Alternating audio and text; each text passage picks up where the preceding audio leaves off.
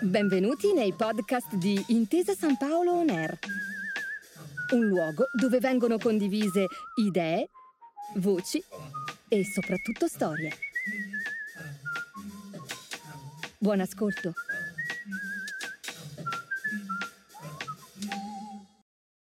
Il teatro didattico di Brecht, nostro contemporaneo. Perché il teatro non è molto popolare in Italia? Forse perché gli italiani sono tutti ottimi commediografi.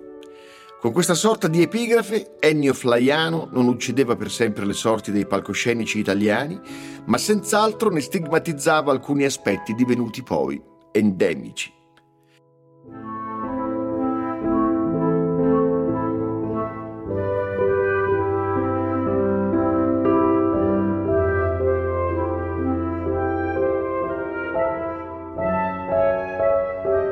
Mi è capitato molto spesso di non trovare risposta alla pur banale domanda di molte persone che, giustamente, mi hanno domandato perché il teatro non viene insegnato nelle scuole? Beh, immagino sia una domanda che pongono spesso a molti colleghi. Non so se loro abbiano mai trovato una risposta esaustiva. I fautori delle teorie complottiste azzardano una risposta in linea con le proprie convinzioni. Il teatro allena il pensiero della gente, del popolo Rappresenta quindi un pericoloso grimaldello col quale mettere in luce l'eventuale marcio di un sistema. Meglio una massa alienata dal pensiero che allenata a pensare. E qui è netta la contrapposizione con il nostro flaiano. A chi ascolta, scegliere la fazione che predilige. La parola grimaldello, però, rimanda ad un antico oggetto di ferro ritorto a un'estremità per forzare una serratura, ma può anche avere il significato di espediente, entratura. Qual è il grimaldello per antonomasia che richiama la memoria al palcoscenico? Uno su tutti. È l'uso che ne fa Bertolt Brecht nella sua opera da tre soldi, attraverso la voce del suo protagonista, McKeith, meglio noto forse come Mackie Messer o Mac the Knife.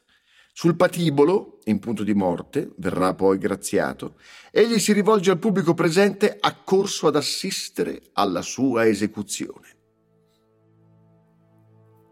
Non dobbiamo fare aspettare questa brava gente. Signore e signori, ecco davanti a voi in procinto di scomparire il rappresentante di una categoria che va anch'essa scomparendo. Noi, piccoli artigiani, borghesi, noi che lealmente affrontiamo col piede di porco alla mano le casse di nickel delle bottegucce, noi veniamo ingoiati dai grandi imprenditori. Che cos'è un grimaldello? Di fronte a un titolo azionario? Che cos'è l'effrazione di una banca di fronte alla fondazione di una banca? Miei concittadini, io mi accommiato da voi. Vi ringrazio di essere venuti. Facciamo un passo indietro. Bertolt Brecht, comediografo tedesco, assurto a fama internazionale, in Italia grazie a Giorgio Streller e Paolo Grassi, in sintesi il piccolo teatro di Milano, di formazione marxista, dicevo, Brecht, nasce ad Augsburg in Baviera nel 1898 e dedicherà, fino alla sua scomparsa nel 1956, gran parte della sua opera a metafore teatrali, che erano in realtà dei potenti j'accuse, al sistema politico-sociale inventando di fatto il teatro epico. Quest'ultimo, elaborato per andare incontro alla necessità di una società accecata ed intontita, viene concepito solo nel 1926 perché il popolo necessita conoscenza e consapevolezza per conseguire un'indipendenza intellettuale. Pertanto Brecht dichiara che lo scopo principale dell'opera teatrale consiste nell'educare lo spettatore. Sostiene Brecht che per raggiungere questo scopo il pubblico non debba mai trovarsi in un coinvolgimento empatico con ciò che avviene sul palco, bensì sempre in una condizione di osservatore rispetto all'azione scenica, evitando una partecipazione emotiva e stimolando, al contrario, un'analisi razionale a mente lucida.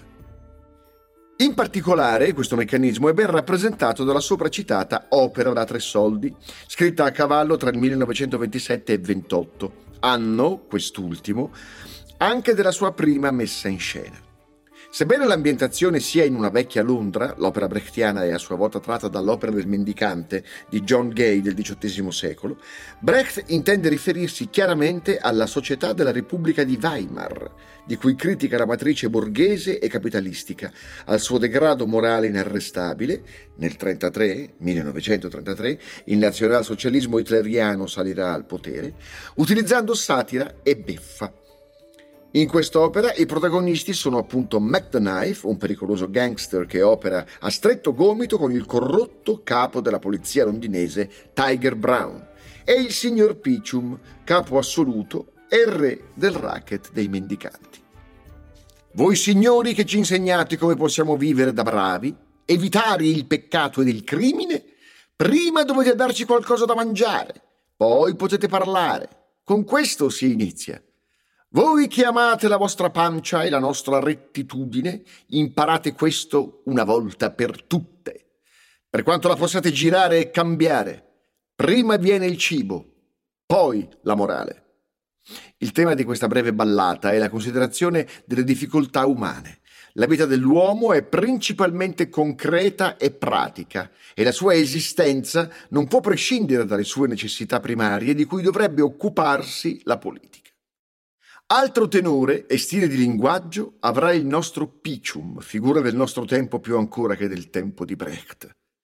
Dipende dal danaro senza neanche prendersi la briga di esserne appassionato.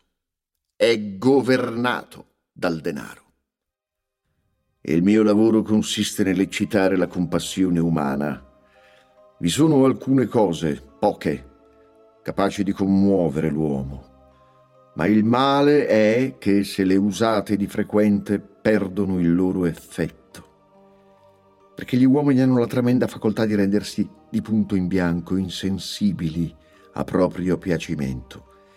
Così, per esempio, avviene che un uomo che veda un altro uomo fermo all'angolo di una strada con un moncherino al braccio, la prima volta resti così turbato da dargli senz'altro dieci penni ma la seconda volta gli dà soltanto cinque penny e se lo vede una terza volta lo consegna direttamente alla polizia. Quindi, quando un giovane aspirante mendicante va a chiedergli lavoro, Picium lo indottrina in questo modo. I cinque prototipi della miseria che hanno la facoltà di commuovere il cuore umano. La vista di questi tipi provoca nell'uomo quello stato d'animo innaturale nel quale egli è disposto a sborsare denaro. Perché ragazzo mio, se mostri la tua vera miseria, nessuno ci crederà. Se hai mal di pancia e lo dici, ottieni solo un effetto nauseabondo. Nei drammi brechtiani, definiti didattici, si possono riscontrare riproduzioni dettagliate degli eventi storici messi in scena e vengono riportati con precisione e realismo.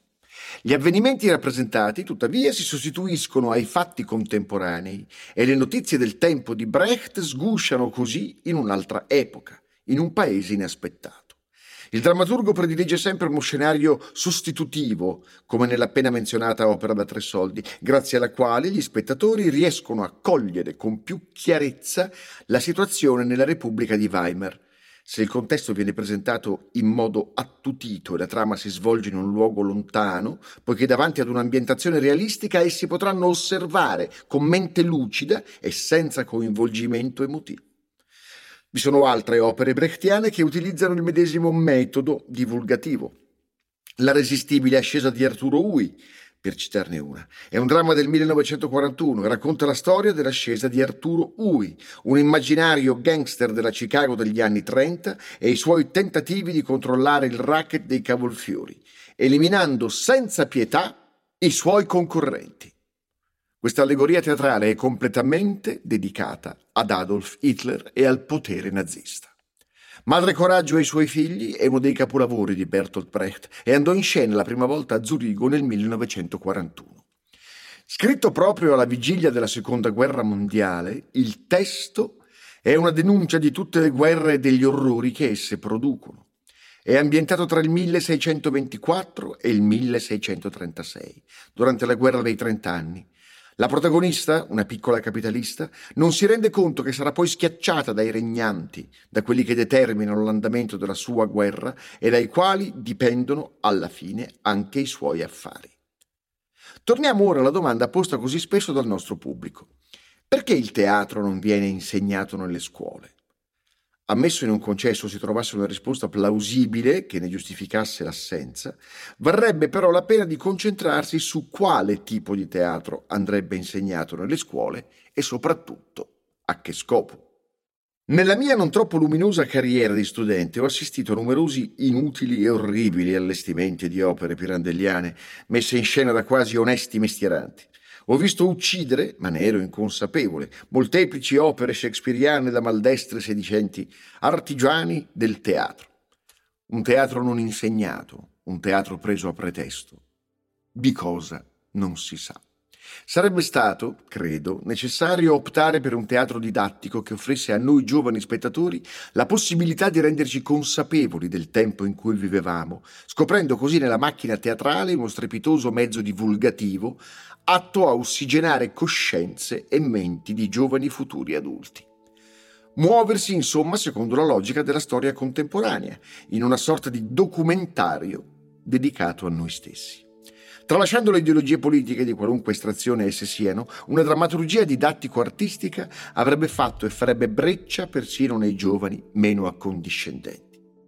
Proviamo ad immaginare un dramma didattico intitolato L'isola di Santa Maria siamo a Venezia, quando la grande ondata di peste del 1630-31 causò la morte di un terzo della popolazione. Una pestilenza che a quanto pare fu in parte nascosta dal governo veneziano per evitare le possibili ripercussioni economiche. Ora il nostro drammaturgo dovrà stigmatizzare all'interno di quest'opera i fatti accaduti negli ultimi due anni al nostro pianeta scaturiti dal Covid. E perché non far diventare i nostri alunni gli autori del dramma? Ecco che allora si creerebbe qualcosa di assolutamente magnifico. La capacità espressiva della narrazione, la forza di un'azione scenica dirompente e la trama, così drammaticamente vera, tanto da poter coinvolgere il pubblico in modo che non debba mai trovarsi in un coinvolgimento empatico con ciò che avviene sul palco, bensì sempre in una condizione di osservatore rispetto all'azione scenica, evitando una partecipazione emotiva e stimolando al contrario un'analisi razionale, a mente lucida. Si ringrazia per l'idea il signor Bertolt Brecht, drammaturgo tedesco. Quest'ultima, una frase che andrebbe scolpita sul manifesto pubblicitario dello spettacolo. Ecco, forse sì, forse abbiamo trovato la risposta alla domanda. Il teatro dovrebbe essere insegnato nelle scuole? Definitivamente sì.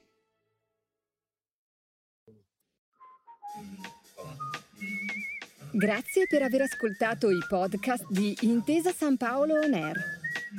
Al prossimo episodio.